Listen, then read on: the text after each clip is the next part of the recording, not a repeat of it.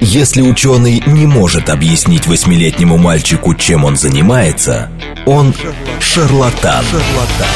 В ярком и популярном формате мы знакомим слушателей с интересными фактами из мира науки в программе «Ученый свет». свет. Программа предназначена для лиц старше 16 лет. Здравствуйте, в эфире программа «Ученый свет», в которой мы отвечаем на вопросы об окружающем мире с научной точки зрения. Меня зовут Андрей Бычков.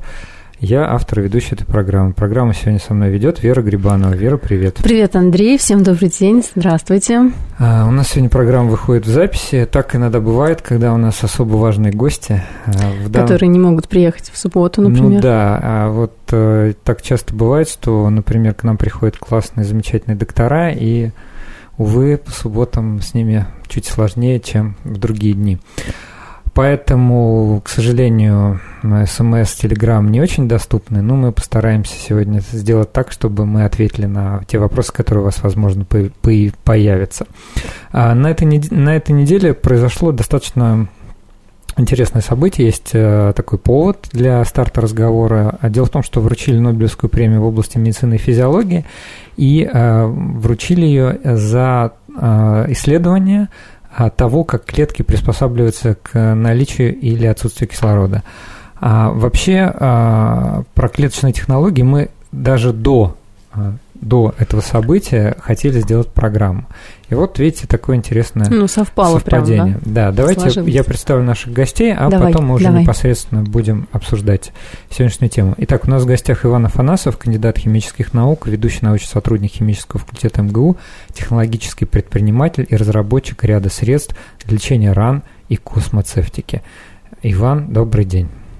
Привет, Андрей, привет, Вера, привет, уважаемые радиослушатели. Да, ты знаешь, вот последнее слово космоцевтика, мы уже о нем говорили как-то раз, но вот точно придется сегодня пояснить, потому что не все знают. И Сергей Богданов, заведующий ожоговым центром а, в Краевой клинической больнице номер один имени Ачаповского в Краснодаре, доктор медицинских наук, лауреат премии «Призвание», премии лучшим врачам России. Сергей Борисович, добрый день. Добрый день, Вера, Андрей, и радиослушатели. Да, Я вы... бы хотела уточнить, что наш гость всего на один день приехал к нам в Москву для того, чтобы записать специально прилетел эту да. передачу, что для нас вообще очень ценно. Мы безумно вам благодарны за то, что вы выделили время и э, приехали к нам. Спасибо. Да, на самом деле, спасибо большое.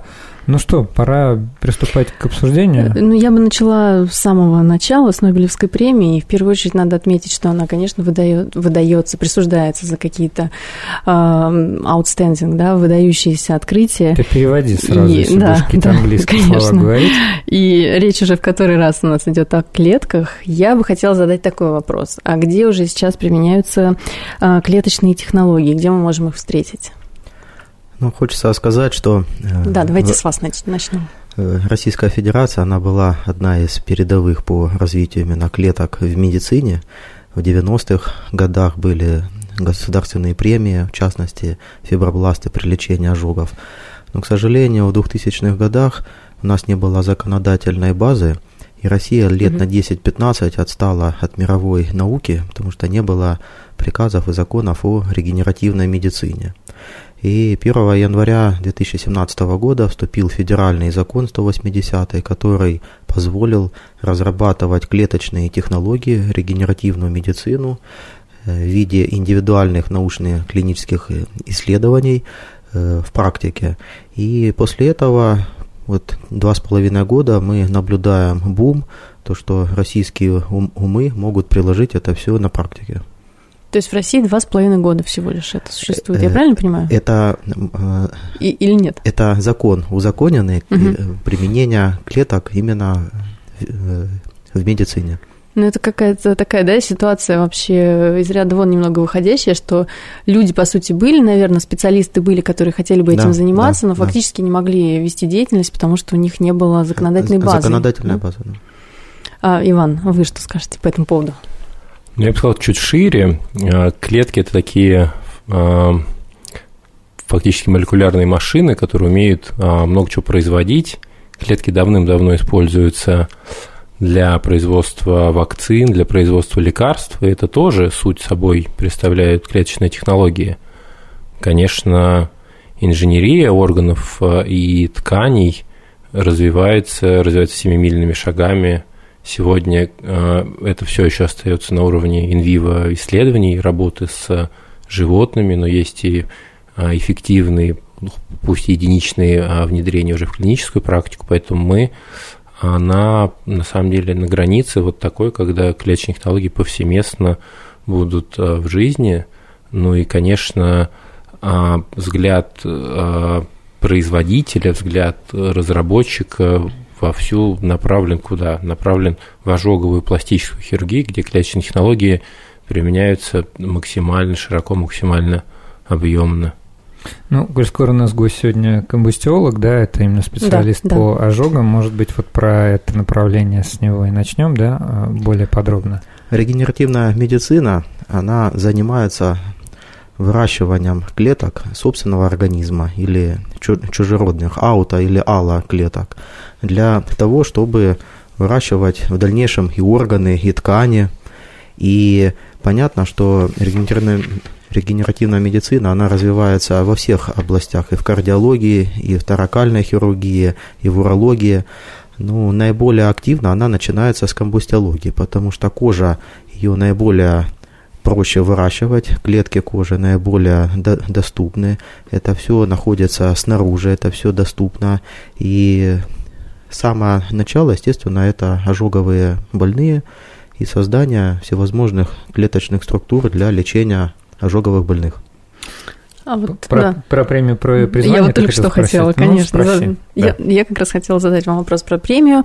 Вы получили премию призвания, и речь шла об одномоментной пластике кожи лица. Я правильно понимаю, да. что это операция, которая включала в себя пересадку кожи лица целиком. Да. Это так? Можете рассказать поподробнее? Ну, самое драгоценное у человека – это есть лицо. Ну, конечно. Если происходят всевозможные травмы или так называемые ампутации части лица, то заместить можно или протезом, или пересадкой лица от чужого человека. И сейчас в России, в мире выполнено 42 трансплантации чужого лица. Угу. 33-я трансплантация была у нас – Мария Сана Волох в 2017 году сделала пересадку единственная в России.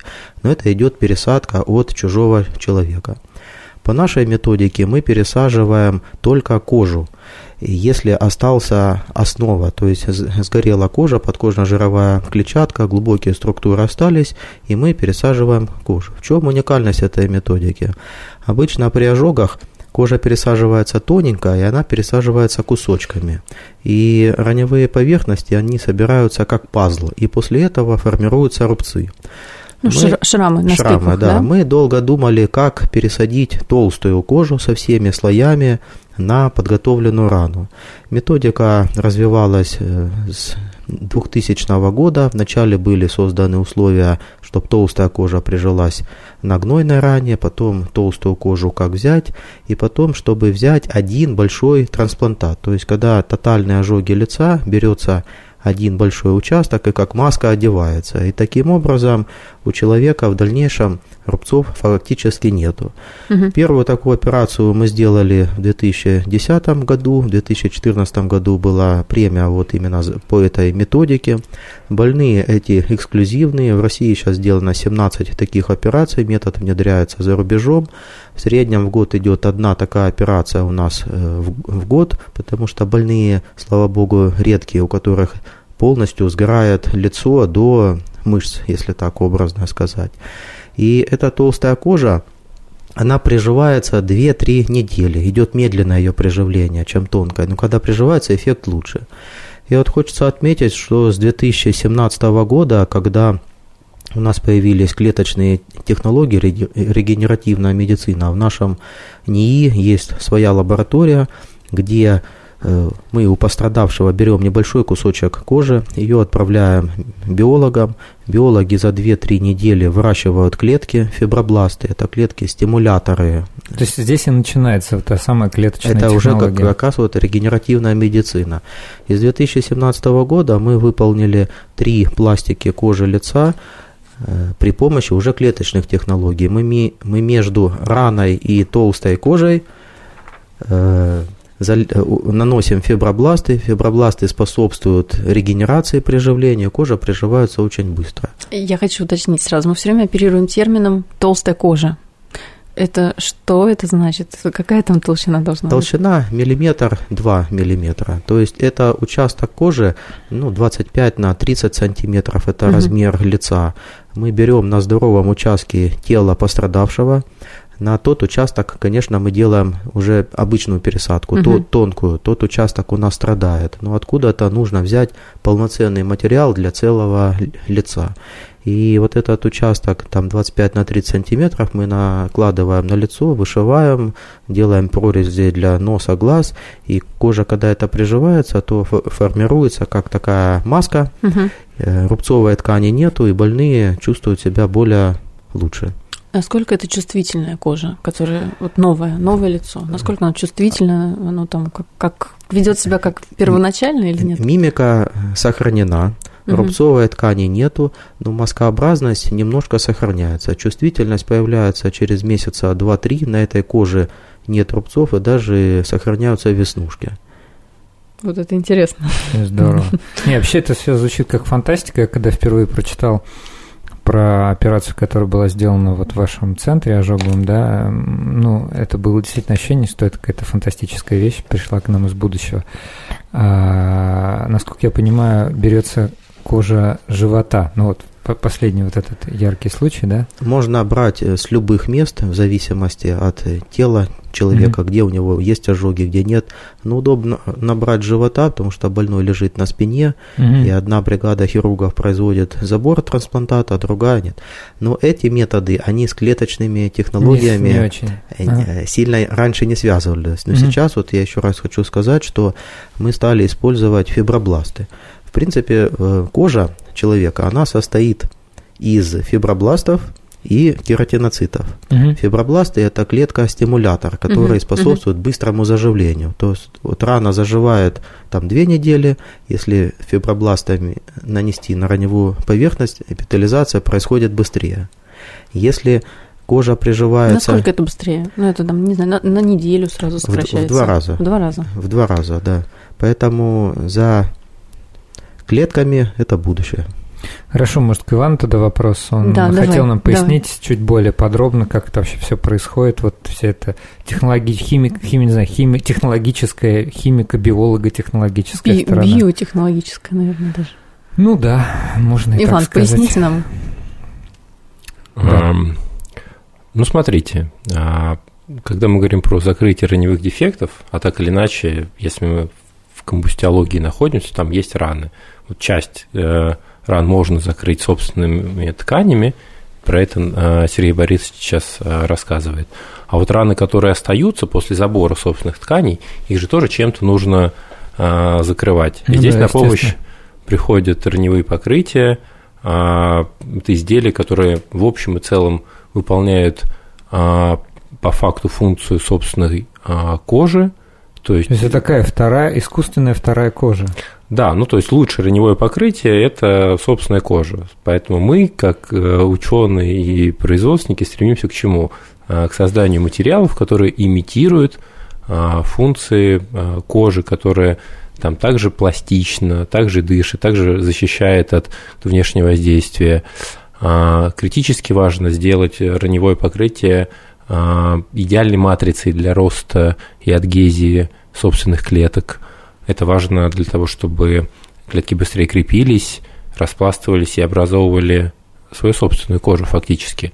А, здорово, когда мы можем говорить о покрытиях, которые не надо снимать, и в нашей стране а, такие есть. А, в частности, выпускаемые нами покрытие хитопран вот так и работает, положил на рану, и через несколько дней оно образует корочку и отваливается.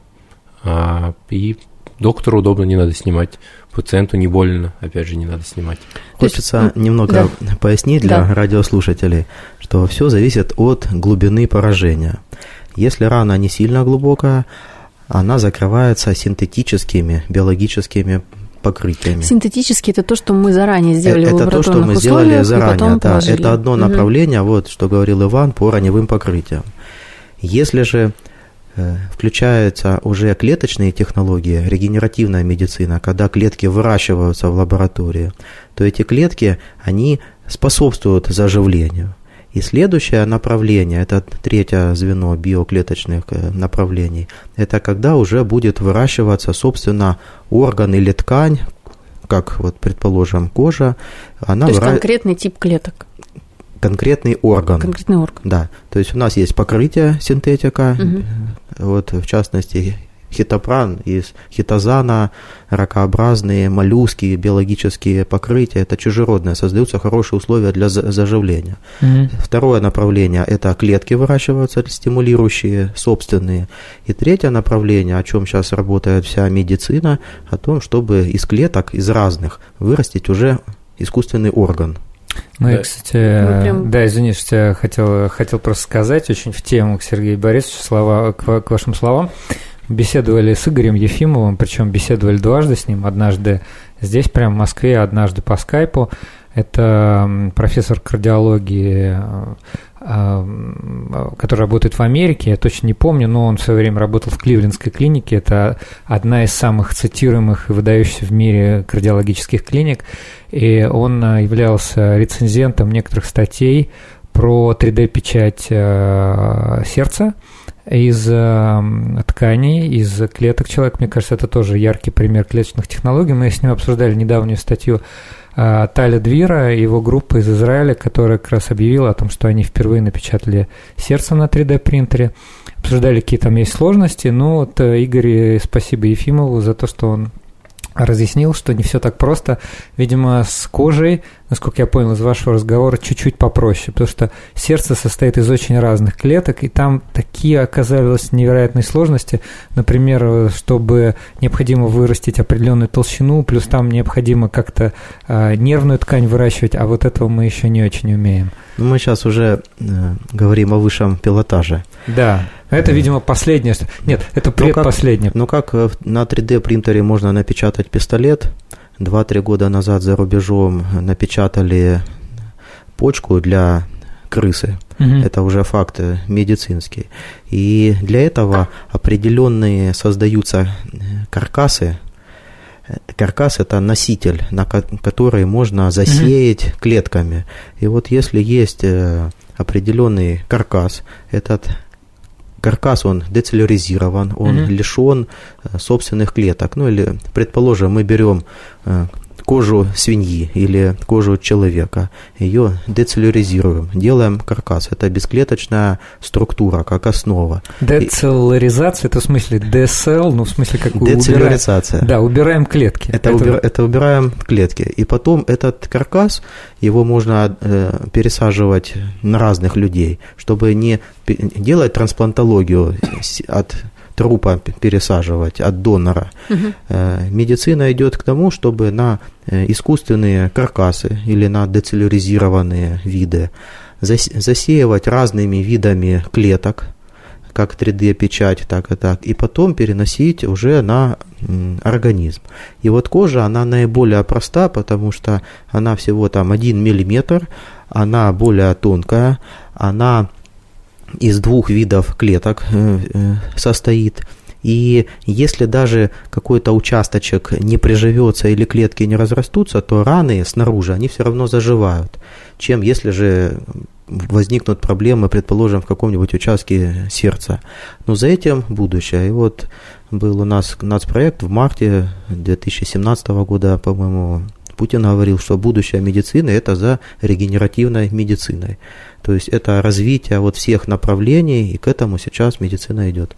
Андрей, кстати, уточнила я, Игорь Ефимов, университет Джорджа Вашингтона. Да, он, он да. по-моему, декан факультета Био... кардиологии. Биоинженерии или... написано. Ну, ну биоинженерии, хорошо. Ну, в общем, я говорю, это такое звезда с мировым именем и российского происхождения, поэтому с ним можно говорить на русском ну, я языке. Я думаю, лет через 50-100 какая-нибудь печать органов он, уже у нас будет сказал, идти. Он сказал цифру 30, хотя мы с ним говорили, что а, давать подобные прогнозы для ученого не очень хорошо, потому что это немного спекулятивно, но вот чисто по, по текущему темпу, просто сейчас основной затык именно вот в этой нервной ткани. Нервная и Конечно, головной мозг никто никогда напечатать не сможет, это дал Бог. Почему? И потому что это душа и сознание. Придется это, это просто, да, это просто придется заменить это. Это, это не механика. Механика – это угу. живые клетки. Вы когда начинаете об этом говорить, я прямо понимаю, что мы, наверное, еще даже не можем сформулировать какие-то вещи научные, что нужно сделать для того, чтобы не знаю, иметь возможность напечатать это, сделать. Ну да, надо принтинг, хотя бы, чтобы хотя бы понимание надо, процессов. Надо иметь хороший срез и хорошую модель работоспособного мозга. Ну вот сейчас да, вот я об э, этом какую-то модель наглядную Регенеративная описать. медицина, клеточные технологии активно внедряются, и в основном они сейчас будут внедряться и начинаться с косметики. Когда в препараты будут добавляться э, клетки, и клетки будут э, стимулировать там, как капитализацию, омоложение, ну и всевозможные процессы, связанные с кожными покровами. Я вот хочу немного на шаг назад уйти. Мы так далеко, в общем, шагнули и во всякую область фантастики и, и прочего. А, я правильно поняла, что есть технология выращивания клеток в лабораторных условиях? Да. Потом а, эти клетки берут и пересаживают на раны, которые у нас есть у пациента. Да. А еще есть какая-то технология, мы можем вообще обойтись без? Иван хочет поправить что-то. Иван. Пожалуйста. А, я бы на самом деле а, с вашего позволения вернулся на пару тезисов назад. То да, есть не на один, да, на пару. И, и вот это бы тоже бы развил. Вот смотрите, да, когда мы говорим про а, там, технологии сборки тканей и органов, да, это, конечно, там 3D-биопечать. Ну, а, я думаю, что это 2060-2070 годы а внедрение в мировую практику. Вот Это, кстати, позитивный прогноз очень. Повсеместно так ну, вот. Мы потом просто проверим. Проверим. А, да. А, вместе с тем а, про там, возможность создания каркасов, да, вот Сергей Борисович нам рассказывает про децеллированные матриксы а, и заселение их клетками. И, конечно, это подход, который развивается вместе с тем. Химики работают над тем, чтобы создавать а, с помощью химических технологий – матрицы, которые, основы. да, основы матрицы для на которых клеткам удобно размножаться, распластываться, и клетки могут выполнять свою специфическую функцию. А что это могут быть, кстати, за такие матрицы с точки зрения, там, не знаю, химии? Ну, это, как правило, сегодня различные биополимеры, потому что требования достаточно простые, а сроки биорезорбции а, совпадают со, со сроками воссоздания собственной ткани, продукты биорезорбции не цитотоксичные. А, ну и желательно, чтобы сама полимерная матрица, как правило, это полимеры, а, каким-то образом стимулировала а, размножение целевых клеток. Что еще хочется отметить, э, последние достижения позволяют нам и внедрять сигнальные молекулы в такие э, каркасы. И в общем и целом сегодня можно синтетически создавать э, матриксы различные формы, причем не только плоские, но и цилиндрические, а, которые фактически а, имитируют тот самый децеллированный матрикс, а еще и заставляют клетки работать так, как они работают а, в организме. Поэтому вот такая парадигма, которая включает синтетический каркас, сигналы, как правило, это факторы роста, лучше всего рекомендантные, если мы говорим про медицину, э, и плюрипатентные стволовые клетки, или какие-то уже э, дифференцированные клетки. Вот такая модель позволяет сегодня создавать ткани и органы Сейчас только было звучит, э, слов, да? Очень, очень здорово, да. Много это новых. Все надо. Мы попросим после перерыва а, Ивана пояснить несколько слов, потому что, э, хоть мы об этом часто говорим, не все понятно. Давайте я представлю еще раз наших гостей. У нас в гостях Иван Афанасов, кандидат химических наук, ведущий научный сотрудник химического факультета МГУ, технологический предприниматель и разработчик ряда средств для лечения ран и космецевтики, и Сергей Богданов, заведующий ожоговым центром в Краевой клинической больнице номер один имени Ачаповского, не знаю, как правильно ударение, потом обсудим. В Краснодаре доктор медицинских наук, лауреат премии призвания, премии лучшим врачам России. Слушайте нас после перерыва. В ярком и популярном формате мы знакомим слушателей с интересными фактами из мира науки в программе «Ученый свет». свет. Здравствуйте, в эфире программа «Ученый свет», в которой мы отвечаем на вопросы об окружающем мире с научной точки зрения. Программу сегодня ведут Вера Грибанова и Андрей Бычков. Вера, привет. Привет, я здесь. Всем здравствуйте. Мы сегодня в записи, так иногда у нас бывает, когда нам когда у нас не получается в субботу в прямом эфире вот провести программу. А мы очень хотим заняты. сделать определенного вида программу. Конечно, да. Да. А сегодня у нас в гостях Иван Афанасов, кандидат химических наук, ведущий научный сотрудник химического факультета МГУ, технологический предприниматель и разработчик ряда средств для лечения ран и космецевтики. И Сергей Богданов, заведующий ожоговым центром в Краевой клинической больнице номер один имени Очаповского в Краснодаре, доктор медицинских наук, лауреат премии призвания. Это премия лучшим врачам России. А, здравствуйте, дорогие гости, еще раз. Добрый день еще раз. Здравствуйте, дорогие радиослушатели, здравствуйте, дорогие радиоведущие. Да, здравствуйте, здравствуйте Мы вас раз. рады видеть. Здравствуйте да, еще раз. Я хотела бы продолжить э, то, о чем угу. говорил Иван. Иван, вы нам очень много слов сказали, разных интересных. Я начну прямо с самого начала, с самых азов. Факторы роста. Слышим это, мне кажется, на каждом углу, ну, очень часто, много где. Вот что это такое? Можно как-то объяснить по-простому? Фактор роста – это да. сигналы для клеток или смс для клеток – Фактически это молекулы, которые э, запускают большинство клеточных процессов в нашем организме. Ну представьте себе взаимодействие а, ключ-замок. Точно так же а, фактор роста взаимодействует с рецептором на клеточной мембране, запускает ряд биохимических а, процессов в клетке, и клетка понимает, что ей нужно делать.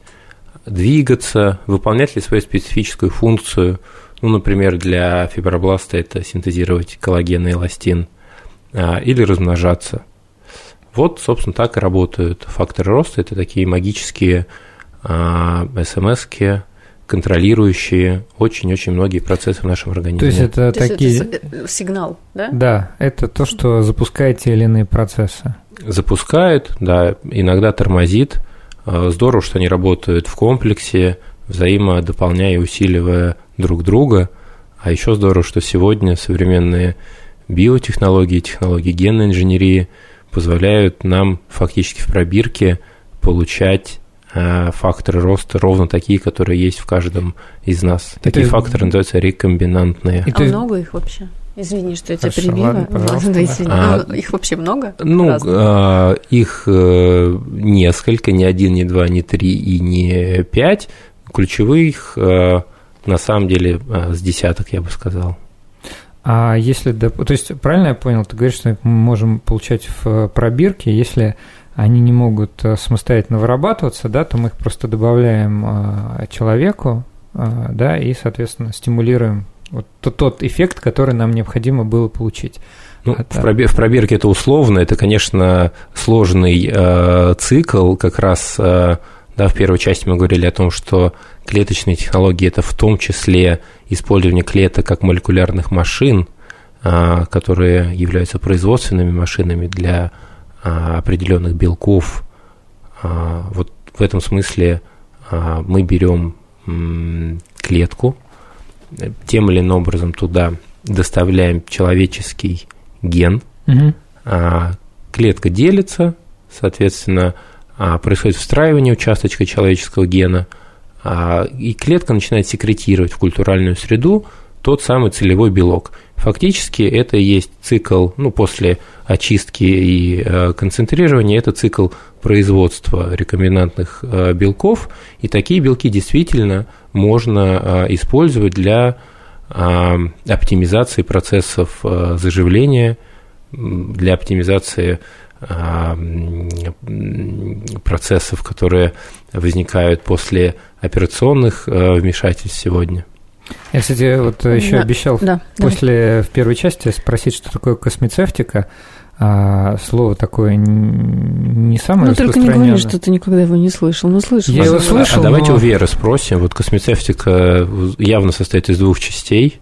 Да, вот Вера, что такое космецевтика? Ну, я, конечно, не эксперт в этой области, но как бы я ответила. Я думаю, что это определенное, наверное, ответвление в косметологии, которое занимается тем, что доставляет в глубину кожи определенные клетки или не знаю, посылает сигналы, чтобы там начинались какие-то процессы на глубинном уровне, условно, чтобы мы не мазали кремом только сверху и работали с верхней частью кожи, а проникали куда-то более глубоко. Мне а так кажется. правильный ответ? Я могу ошибаться. Вера, вас говорит кандидат наук определенно. Серьезно? А, Спасибо. Ну, космецевтика – это косметика и фармацевтика, да, вот такой микс. Ну, то есть это там косметика, которая на самом деле а, запускает те или иные процессы а, в организме, так или иначе влияя в том числе на фармакокинетику, вот, вот как-то так. То есть это что-то,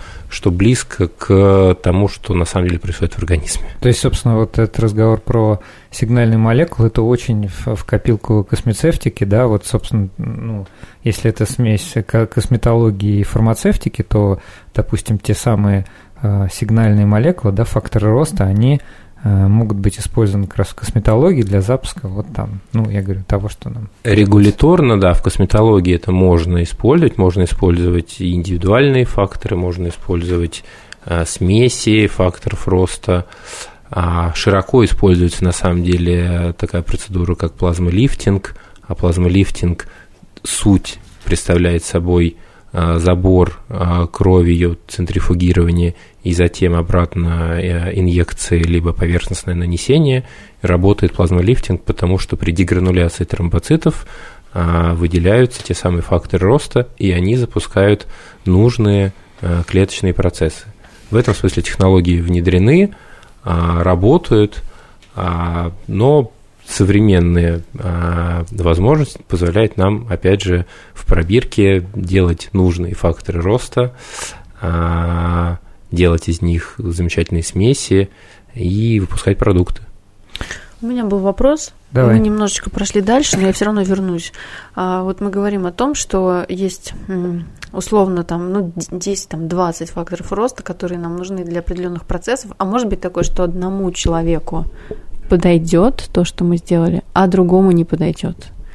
Или условно мы все, вот как я человек, он человек, там еще девушка человек, у нас условно одинаковый набор этих факторов, и нам универсально подойдет одна какая-то технология, которую вы сделали? А, вопрос такой не в бровь, а в глаз. А, на самом деле... Ну, кандидат наук говорит. Да, хочется сказать, что а, всегда определяет все доктор, а, который работает с тем или иным а, препаратом, и действительно, а, доктор, проводя э, некий некий анализ э, да, а, пациента, осмотр, а, может быть, какие-то инструментальные, инструментальные анализы, понимает, что нужно делать, поэтому панацея от всех бед это не то, что делают факторы роста или мультифакторные коктейли, которые мы выпускаем но вместе с тем для определенных типов кожи, для определенных типов старения, э, в случае недостатка волос или в случае э, акне, в случае болезней слизистой, э, там понятна симптоматика, понятны причины и понятно, как бороться. Скорее речь идет о продолжительности курса и подборе э, некоторых э, аппаратных э, методов, в сочетании с которыми факторы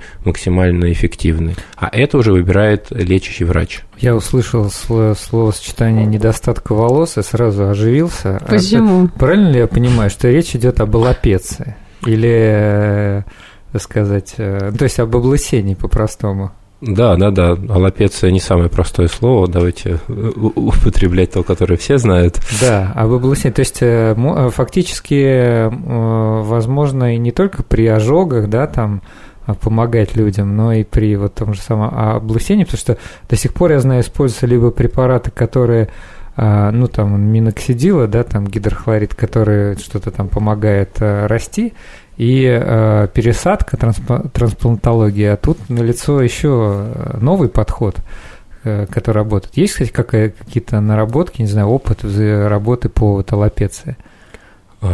Конечно, опыт э, есть. Я хочу немножко такой тоже ретроспективу э, и понимание. Да. У нас у радиостанции в основном мужская аудитория, я просто поясняю. Это же актуальнейший вопрос. Я как раз хотела спросить, откуда у тебя тут такие мысли? С чего вдруг ты решил задать этот вопрос? Ну, как откуда? Да. Аудитория. Я то, тоже к мужской аудитории отношусь.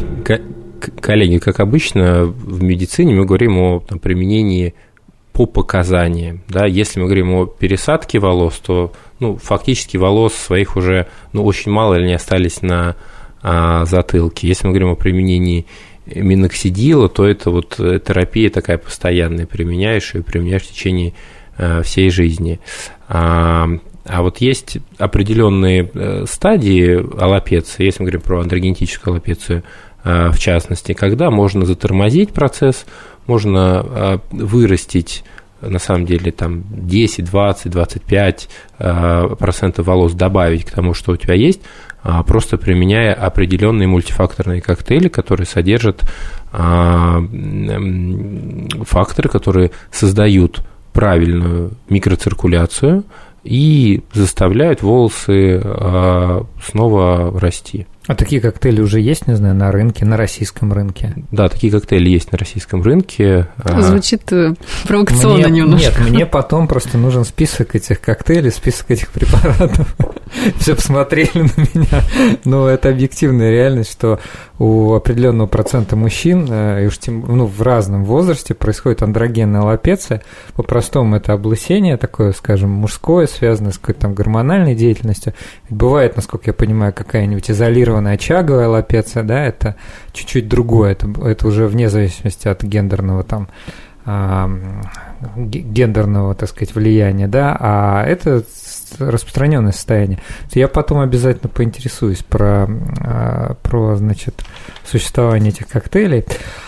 А, мы хотели еще поговорить про бесклеточные технологии. Нам, правда, про да. бесклеточный подход, нам, правда, надо вернуться к этому как-то. Вернуться и на слух это не непонятно. Очень, не вообще очень, вообще да, непонятно, как это. Сейчас понятно стало, что такое клеточные технологии. Да, Иван, может быть, э, вы нас как-то вернете к, э, к отправной к, точке. К отправной точке, да, и потом мы попросим, чтобы Сергей Борисович, может быть, тоже со своей стороны что-то сказал про них. А, давайте вернемся. Смотрите, э, мне близка следующая идеология. Для создания или воссоздания части э, утерянного органа или создания э, ткани или создания некой конструкции мы можем брать каркасы, они могут быть синтетические, полученные с помощью химических технологий, можем брать децеллерированные матриксы, мы можем заселять каркас так или иначе сигнальными молекулами, теми самыми факторами роста. И это уже есть фактически готовая конструкция, которую можно э, имплантировать или применять. Почему? Потому что на краях раны всегда есть клетки. Как правило, это целевые клетки. Если мы создали каркас правильной морфологии, правильной формы, каркас, который э, механически прочен, э, гибок, каркас, который способен биорезорбировать э, в нужные сроки. И самое главное, каркас, по которому клеткам удобно ползти и э, размножаться, то клетки с краев раны всю эту работу сделают, и фактически клетки заранее нам а, вроде как и не нужны. В чем преимущество? А, к сожалению, в нашей действительности не так много а, больниц, которые, в которых есть специалисты, которые умеют работать а, с клетками, не так много оборудования, а бесклеточный подход можно повсеместно применять, и это в прямом смысле бесклеточный подход к управлению клеточными процессами. Звучит футуристично, не знаю. Тебе тоже так кажется? Да, мне тоже так кажется. Может, мы просто не до конца понимаем технологию? Ну, вот на самом деле все достаточно просто. Мы делаем прототипы а, сосудов, мы делаем броневые покрытия, которые содержат рекомендантные белки. Эти продукты сегодня в Росздравнадзоре на регистрации, поэтому, ну... А... Прототип искусственного сосуда, я правильно услышала? Да. Такое да. вообще есть? Я первый раз слышу про это. Ну, обычно берут э, свой сосуд и там перемещают, угу. и дальше, значит, человек а, живет, а можно взять, сделать трубочку, заселить ее парочкой факторов роста. Из чего эта трубочка? Трубочка из биоразлагаемого полимера, как правило, это поликапролактон. А, вот как-то так. Ну, это звучит, я не знаю, это очень звучит волшебно, масштабно. Кстати говоря, все никак мне не дают покоя эти фак- факторы роста. Ну, да, давай. вот мы пропустили тоже вопрос, хотя вот у меня написано, мы вообще-то хотели его обсудить. Вы, если что, меня поправьте. Ну, давай. Как подходить к, к выбору препаратов с факторами роста? Э, это же хоть какая-то практическая ценность да, для людей, которые нас слушают. Может быть, э, вот Иван прокомментирует. А, я еще раз хочу сказать, что сегодня препараты с факторами роста – это косметология и эстетическая медицина. Почему? Потому что регуляторно в этих областях можно применять а, такие а, продукты. Радостно, что с недавних пор вступил и закон о биомедицинских клеточных продуктов, и скоро начнут появляться продукты, которые можно в медицине видеть. Но сегодня это вот та самая эстетическая медицина, ну, например, пересекаясь с тем, что делает Сергей Борисович, это э, управление фактически рубцеванием, да, или вот после определенных операций все же иногда остаются рубцы. После операционные дефекты. Да, и что угу. можно сделать? Их шлифуют, и для правильного такого послойного заживления а, можно применять поверхностные препараты с факторами а, роста, но в частности гель после пилинга продукции мультифакторная косметика. Э, это то, что сегодня применяется в крупнейших клиниках лазерной эстетической медицины в э, нашей стране. Но, собственно, как выбирать составы, биотехнологи, генные инженеры и доктора подобрали вместе с нами для каждого вида, для каждой, для каждой проблемы, собственно, есть свой мультифакторный состав. Надо, чтобы выросли волосы, нужно влиять на одни клеточные процессы, надо восстановиться после шлифовок агрессивных или пилингов, это чуть-чуть другие, надо восстановить слизистую, это а, третье, поэтому... Это вообще выбирает, то есть получается, грубо говоря, врач и это выбирает врач. специалист, это... то есть э, простому человеку не стоит вопрос, а, какой мне выбрать крем там с факторами роста, так, так это не работает. Простому человеку э, радостно, что сегодня пациенты все больше и больше стараются разбираться в том, что используется, почему это работает, как это работает.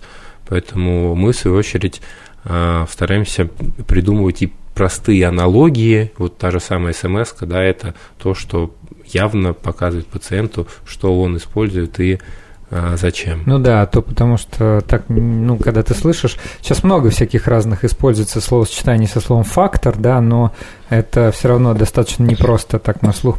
Я хотел бы Сергея Борисовича спросить, а вот у вас какие вообще дальнейшие, так сказать, планы, может быть, а вот вы делаете вот эти сложные операции, дальше какие, какие шаги, а, так сказать, может быть, у вас запланировано что-то еще более, не знаю, там высокотехнологичное. Хотелось бы э, еще раз сказать, что не нужно в кучу смешивать совершенно разные направления. Одно слово э, факторы роста или mm-hmm. стимуляторы. Да. Раньше это что было? Солнце, воздух, вода, море, витамины, красное вино, энергетика есть, и все быстро заживает, сейчас, и никто не, сейчас, не лысеет. Сейчас солнце запретили онкологи, потому что ультрафиолет воздействует. Ну, красное вино тоже онкологи, Вино канцерогенез, витамины, значит, эндокринологи говорят, что нет, э, доказательной медицины не приемлет витаминов, кроме медицинских назначений. Приходится... Хорошее настроение всегда остается. Только хорошее настроение. Ну, но в Краснодарском крае лучше, чем у нас здесь, да? Второе да. направление – это вот синтетические биологические раневые покрытия, которые просто создают хорошие условия для заживления. Угу. Если мы идем дальше, то это уже клетки собственного организма, которые помогают быстро э, зажить любой ране или, или эпителизации, или вводят их э, в клапан сердца, или э, в урологии их применяют. Эти клетки способствуют быстрому заживлению собственного же, то есть клетка добавляется. Так. И третье направление – это когда уже идет какая-то ампутация какого-нибудь органа, угу. нету сосуда, надо делать пересадку. Или делают искусственный э, сосуд, протез, как клапаны аорты, там аорту пересаживают, сосуды из синтетики. И вот э, если нету какого-нибудь органа и ткани, тогда уже идет регенеративная медицина по выращиванию органа и ткани. То, За... о чем мы вот уже то, сегодня о чем мы говорили. А mm если более взять комбустиологию более приземленную, ну, что, вот вашу область. что мы можем сделать. Конечно, для ожоговых больных нужно создавать банк этих клеток, аллофибробластов. Эти клетки, они лишены иммунологических свойств, их можно наносить от одного человека к другому. Это как бы стимулятор собственного заживления. И когда поступают большие площади поражения, больные с дефицитом кожи, то эти фибробласты достаются из специального хранилища, э, на больного наносятся, и собственная кожа быстрее заживает. Это одно направление. Второе направление – это создавать уже собственную кожу, это выращивать ее полноценную, как с фибробластами, как и с кератиноцитами. Да, это дорого, это длительно, но есть больные, которых дефицит полностью кожи, неоткуда брать, и нужно эту кожу выращивать. Эти разработки, они ведутся, и кожа это выращивается как вот на каркасах, децеллюризированных матриксах, так и на синтетике, на коллагеновых волокнах, которые потом просто растворяются. Нужен носитель, который перенесет клетки. Ну и более близко к нам вот это вот эти вот использование фибробластов для приживления полнослойного кожного трансплантата кожи. Вот у нас на следующей неделе, во вторник, будет 11 операция. Э, трехлетний ребенок был на шашлыках, э, получил ожоговую травму. 40% в четвертой степени, мы его всего закрыли, и тотально остается глубокие ожоги на лице. И вот мы ему собираемся во вторник выполнить 11 пластику у нас по пересадке кожи лица одним полнослойным трансплантатом. И для того, чтобы этот трансплантат более быстро прижился, мы этого ребенка при поступлении взяли 2 квадратных сантиметра кожи, биологи ее э, произвели в клетке, вырастили фибробласты, и вот будем оперировать ее при помощи уже клеточных технологий, чтобы собственная кожа прижилась быстрее. Сколько, сколько занимает подготовка к такой операции? Сама операция идет около 7 часов, оперируют 4 хирурга, одна бригада готовит трансплантат, откуда есть свободный участок кожи, другая бригада готовит рану, чтобы создать условия для приживления. А биологи три недели выращивают клетки, а реаниматологи лечат э, пострадавшего. Это все в можно, это время, пока идет подготовка. Это все можно делать только в крупных лечебных учреждениях, где созданы разные базы по организации санитарной авиации, по поступлению пострадавших, по сердечно-сосудистой службе, по, ре, по реанимации, по комбустиологии, по финансированию. То есть это не частная медицина, где один человек что-то mm-hmm. может сделать в амбулаторных условиях. Это высокотехнологичные направления, которые требуют поддержки со всех направлений. Ну да, то, что вы рассказываете, это, это понятно, что здесь надо и много специалистов, и вот даже то, что говорите, вот неплохо бы иметь банк, да, ну, Э, мало кто из частных каких-то небольших э, лечебных учреждений может, наверное, себе позволить такое. Я вообще, Андрей, хотела напомнить, да, вот биобанк, это же еще огромные должны быть условия, температура, ну, да, выдержка. температура, выдержка. Слушайте, коллеги, у нас буквально одна минута до конца. Я хотел да. к э, обоим нашим гостям задать маленький, но непростой вопрос. Как вы считаете, в будущем вот такая тканевая инженерия сможет стать панацеей от смерти? От смерти не может.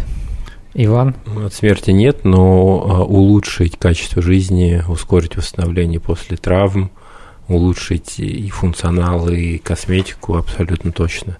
Причем, мне кажется, не в будущем, а сегодня замечательные врачи а, у нас лечат, помогают. Эта медицина сможет продлить жизнь. И все это э, удивительно, что все это в России, потому что многие, и не за горами. многие считают вот прямо даже здесь сейчас. Хорошо, а, я хочу поблагодарить наших гостей. У нас сегодня в гостях был Иван Афанасов, кандидат химических наук, ведущий научный сотрудник химического факультета МГУ. Спасибо большое, Иван. И Сергей Борисович Богданов, заведующий ожоговым центром в Краевой клинической больнице номер один в Краснодаре, доктор медицинских наук. Спасибо большое, услышимся в следующую субботу.